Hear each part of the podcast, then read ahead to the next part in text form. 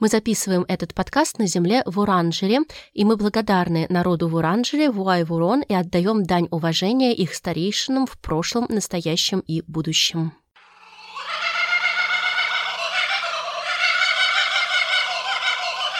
Ку-ку! Ку-ку. Ку-ку! Ку-ку. Ку-ку. Ку-ку, кукабара!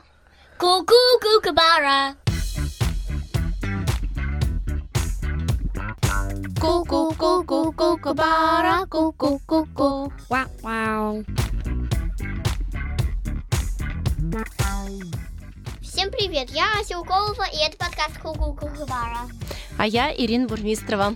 И в этом подкасте мы рассказываем детям из России, из Австралии и вообще любым детям, которые говорят по-русски, о том, как Россия и Австралия отличаются. Сегодня у нас в гостях Олеся. Олеся, привет! Всем привет-привет! У Олеси сегодня даже день рождения, мы тебя поздравляем. Видим у тебя прекрасные шарики. Пусть у тебя будет сегодня супер веселый день. С днем рождения! С днем рождения! Спасибо. Сколько тебе сегодня исполнилось, Олеся? Мне сегодня исполнилось 12. Ну, Прекрасный по идее, возраст. должно в 9 вечера, потому что я родилась в 9 вечера. Почти исполнилось. Тема нашего подкаста сегодня — это коренные народы. Кто-нибудь знает, кто такие коренные народы? Я О, знаю. я тоже. Давай Олеся сначала ответит. Коренные народы — это народы, которые еще и в древности существовали на наших землях и э, жили там, и работали. Да. Ася, тебе есть что добавить? Э, нет. Действительно, коренные народы — это народы, которые жили на какой-то земле до того, как туда пришли переселенцы. Например, в Австралии коренные народы — это аборигенные народы и жители островов Торресового пролива. Это такой пролив между штатом Квинсленд и Новой Гвинеей. Неизвестно точно, сколько они жили на континенте до того, как сюда приехали переселенцы из Англии, но ученые выяснили, что это было точно больше 50 тысяч лет назад, когда они появились здесь. Первые люди из Европы при этом приплыли в Австралию на кораблях в 1788 году, то есть всего 234 года назад. И они сказали, это ничья земля, она никому не принадлежит, мы вот сюда приплыли, и мы объявляем эту землю частью британской короны. И людей, которые жили на этой земле тысячи лет, взяли и тоже объявили частью Великобритании, о которой эти коренные люди, конечно же, даже и не подозревали. Вот так вот это было. И похожие истории с местными народами, которые спокойно себе жили на своей земле, а потом пришли какие-то переселенцы и объявили их частью своей, своего государства, Этих историй очень много по всему миру, и в Южной, и в Северной Америке, и в Азии, и в Африке, и в России. Я слышала немного другую историю в школе. Какую? Расскажи. Ну, там... Ну, бы... Короче, эти самые коренные народы из Австралии жили себе спокойно, жили. Поджигали немного растения совсем чуть-чуть. Не знаю зачем. И потом пришли, пришли побелевшие люди, но другие, другой народ. И они сказали, типа, не делайте этого, это опасно. Из-за этого, и мне кажется, что из-за этого начинались большие лесные пожары. Ну, действительно, у коренных народов в Австралии была своя техника обращения с огнем, и они поджигали верхний слой земли, чтобы сгорели всякие листики, которые там оставались, чтобы было лучше для животных, и чтобы, да, если придет большой пожар, чтобы он не разошелся слишком сильно. Да. К сожалению, к представителям коренных народов по всему миру в основном относились очень жестоко. Их заставляли жить по своим привезенным обычаям, могли запрещать им говорить на своих языках, могли забирать детей из семей, чтобы воспитывать по своим правилам, и даже истребляли.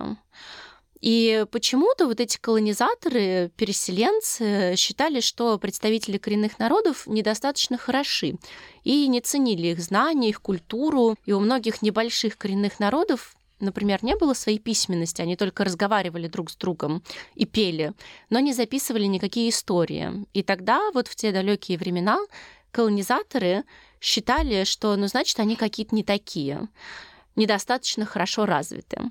Сейчас мы, конечно же, уже понимаем, что ни один из народов не лучше, не хуже другого, просто разные. И если у каких-то людей не было письменности тысячелетия, значит, она им просто была не нужна.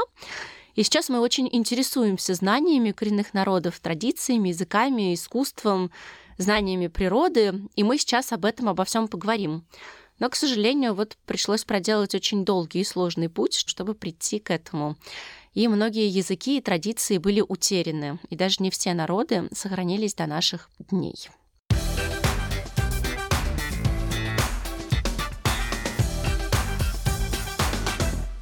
У нас есть такая традиция, что перед тем, как мы выберем какую страну мы обсуждаем сначала, Австралию или Россию, мы бросаем монетку. Давай, Олеся, ты выберешь для России, у нас будет орел или решка? Орел. Орел. Расскажи, Асенька, что у нас за монетка и кто там на орле и кто на решке? Это пятерка и... Пять центов, да? Пять центов. И там и китночка на стороне, на которой доллар, и королева на другой стороне. Угу. Значит, королева у нас будет орел, а решка у нас будет ехидна. Ну давай, барабанная дробь. Что там? Австралия! Ехидночка выпала. Ку-ку, Австралия. Перед каждым эпизодом нашего подкаста у нас всегда звучит то, что называется в Австралии acknowledgement of country. То есть мы отдаем всегда дань уважения народу, на земле которого мы в австралийском городе Мельбурн записываем этот подкаст. Этот народ называется Вуранджери. И я вам хочу, Ася, не пой. И я вам хочу рассказать, как поздороваться на языке этого народа в Уранджере. Надо сказать «вомин Джека». Давайте вместе скажем. Вомин Джека. Вомин Джека. Вот так. Какие, что делали аборигенные народы в Австралии и коренные народы до того, как пришли переселенцы? Они путешествовали по бушу. Олеся, ты знаешь, что такое буш? Нет. Ася, ты знаешь, что такое буш? Э, кустик. Кустик. Но в Австралии буш — это такой лес, просто вот лес называют буш, дикая природа. Вот они путешествовали по дикой природе, охотились с копьями и наконечниками из камня или рыбьей кости и бумерангами. А еще бумерангов. А мне Да. аборигены, когда я была в Австралии, дарили бумеранг. Да ты что, ты встречалась с аборигенными людьми? Да, Расскажи. ну, короче, мы когда вот с Аней, ма- мамой и Лерой там ездили, ну, там как бы аборигены еще же не все вымерли, там э, какие-то остались, вот. Конечно. И они как бы устраивали какие-то там типа шоу. Они танцевали свои танцы, а мама с Лерой нас выпихнули танцевать с ними. Ну, там некоторых попросили там выйти, вот, и мы пошли танцевать, и мне бумеранг подарили. А еще у нас есть разноцветные камушки от них. Класс. А что за танец был? Что нужно было делать? У костра вроде танцевали, бегали, все. Здорово. Это, наверное, было как Мне раз... вроде пять лет было. Ты до сих пор помнишь? Класс. Впечатлило тебя, да? У меня потом уши болели. Уши, потому что было очень громко. Да.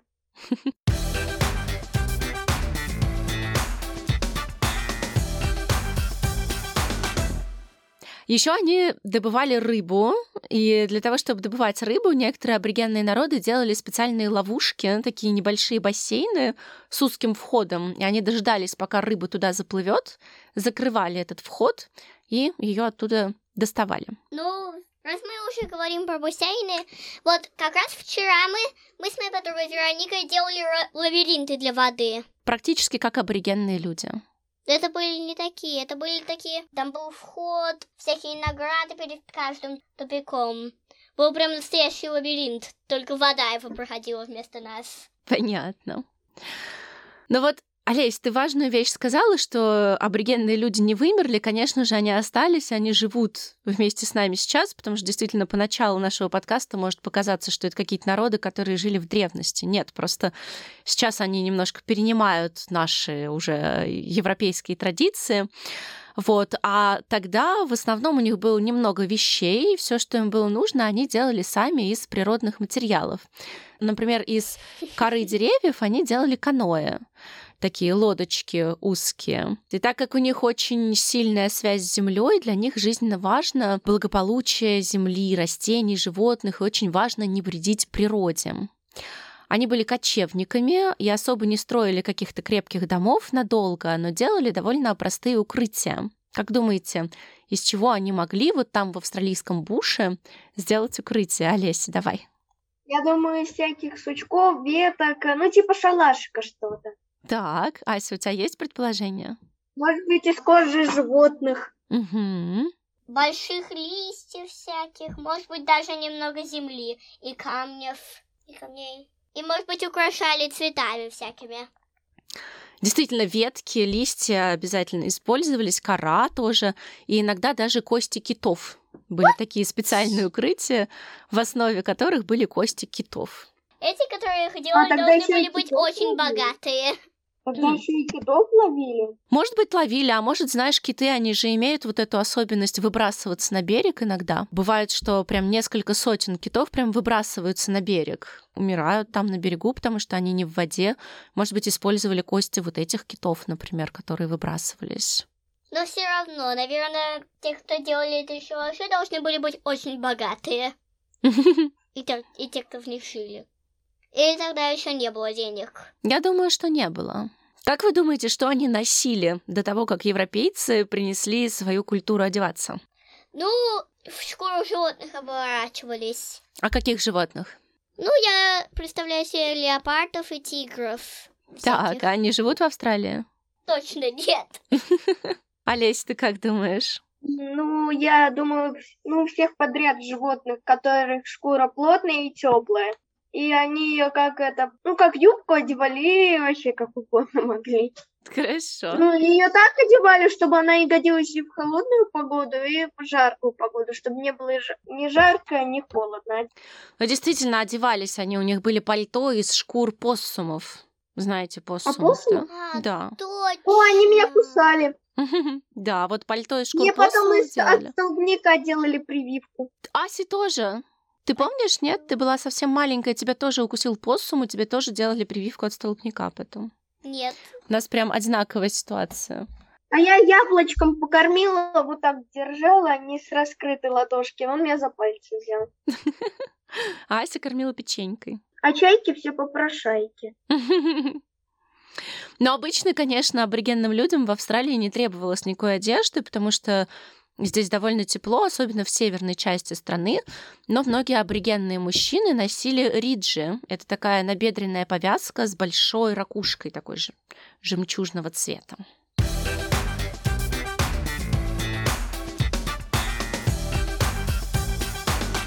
Вот, на этом я предлагаю отвлечься от австралийских аборигенных людей и жителей островов Торресового пролива и перейти к России. Я, я ничего не знаю про российских аборигенных людей.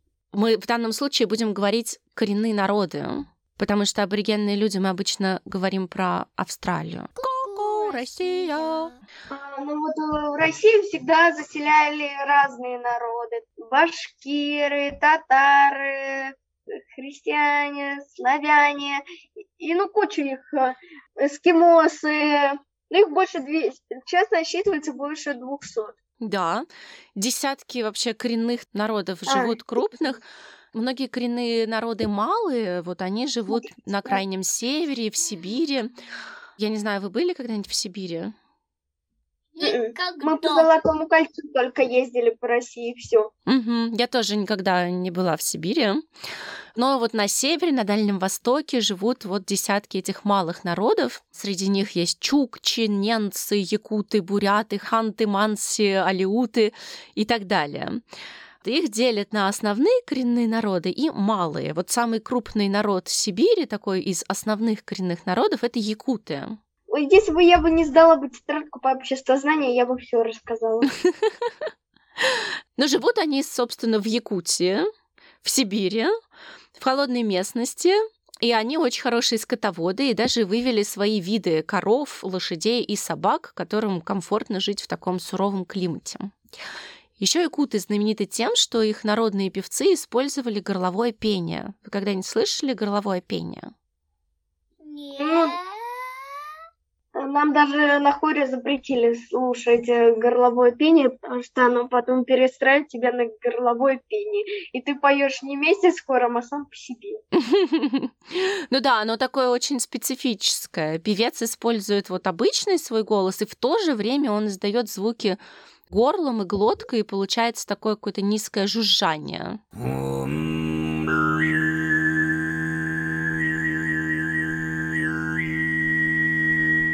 Вот, где они живут, знаете? Избы. В, в избах тоже живут уже довольно давно, ну и, конечно, и в квартирах, и в домах тоже уже довольно давно живут, но вообще традиционно называется юрта такое жилище. Это такие переносные круглые дома с куполами, и они очень легко собираются, и поэтому их удобно использовать кочевникам. Знаете, кто такие кочевники?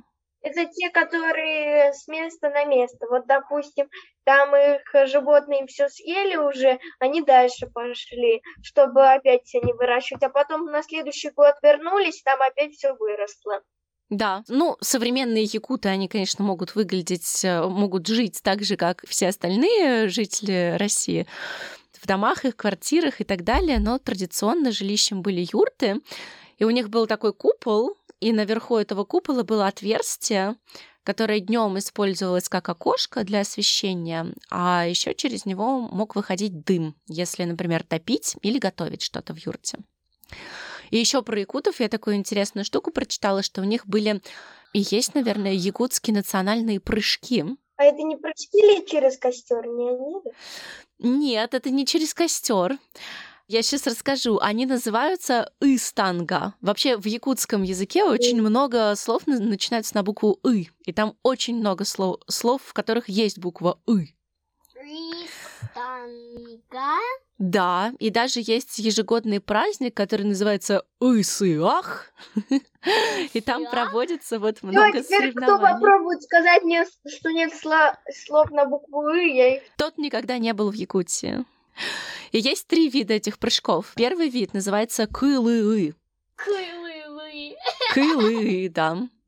Это 11 прыжков без остановки с разбега на одной ноге и потом приземление на две ноги.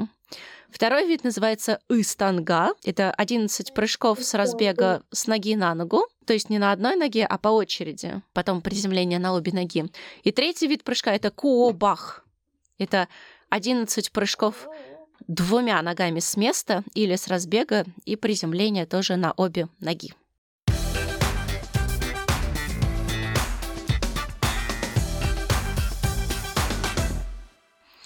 Хорошо, давайте теперь еще про Австралию поговорим.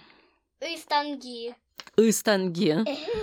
Ох уж мне эти все слова на «ы». Слова на «ы» мне не нужны. Рифма. Да. Сейчас возвращаемся в Австралию к аборигенным людям. Ася, ты знаешь, что такое dream time? Когда-нибудь слышала такое? Нет, но я слышала слова, конечно же. Слова dream time слышала. Олесь, ты не знаешь, что такое dream time? Ну, время мечтать. Время сновидений его обычно на русский переводят. В общем, у аборигенных людей в Австралии есть свой уникальный способ рассказать свою историю. Они используют песни и истории, которые передаются из поколения в поколение. Австралийские аборигенные люди верят, что их предки, животные, растения и люди создали мир и все, что в нем есть. И этот процесс творения мира называется Dream Time. Обычно его переводят как время сновидений. У нас даже будет специальный выпуск подкаста, в котором как раз будет такая история из времени сновидений. Времени сновидений и его историям в основном посвящено и искусство коренных австралийцев. Если вы поищете в интернете традиционную аборигенную живопись, то вы, скорее всего, увидите картины из точек и символов в красно-коричнево-белых цветах. И это будут не просто точки и закорючки, а это будут символы, которые обозначают людей, духов и животных. Например, вот такая подковка, как английская «you», она обозначает мужчину.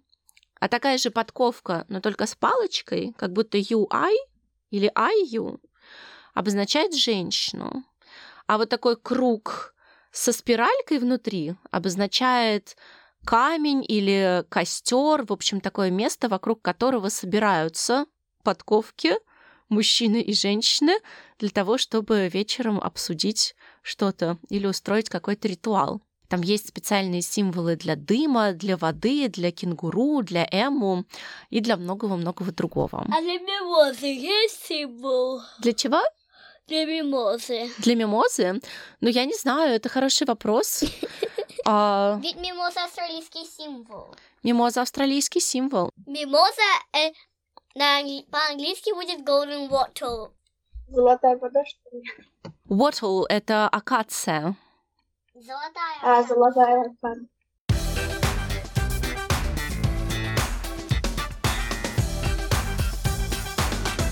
Ну что, еще один народ России давайте возьмем. Самая крупная группа из малых коренных народов России — это народ ненцы.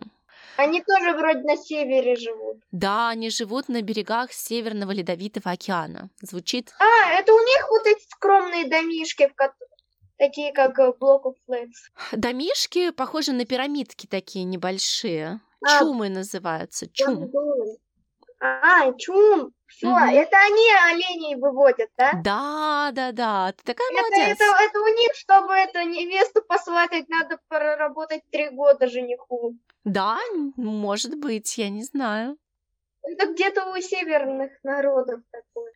Но они действительно такие знатные оленеводы, и у них вообще все в жизни на- завязано на оленях. Начиная от этих А их домов, вроде там же дают с рождения ребенку собственность олень. в собственность оленя с рождения. Да. И если там э, рождается один мальчик, он будет ухаживать за оленями той девочки, которая самая старшая, у которой больше всех оленей. У них действительно вся жизнь прям заточена, да, на оленях, потому что у них одежда тоже делается из оленей шкуры. Вот эти дома, их чумы, про которые мы говорили, такие как пирамидки, ну, такие палки большие, на которые натягиваются оленьи шкуры. И нужно где-то 70 оленьих шкур для одного такого дома. Ну и, конечно, в пищу тоже они много употребляют мясо оленя, соленое, копченое, жареное и даже сырое с кровью. И говорят, что так как они живут на холоде, то они не могут получать много витаминов из овощей, фруктов, а вот из мяса с кровью они как раз получают витамины С и В2. Помимо оленя, они также питаются, конечно, и рыбой, и рисом, и макаронами, и говядиной, и свининой, и варят компоты. И передвигаются они, кстати, тоже в нартах. Это такие традиционные сани, в которые тоже запряжены, угадайте, кто? Олени. Олени. Олени.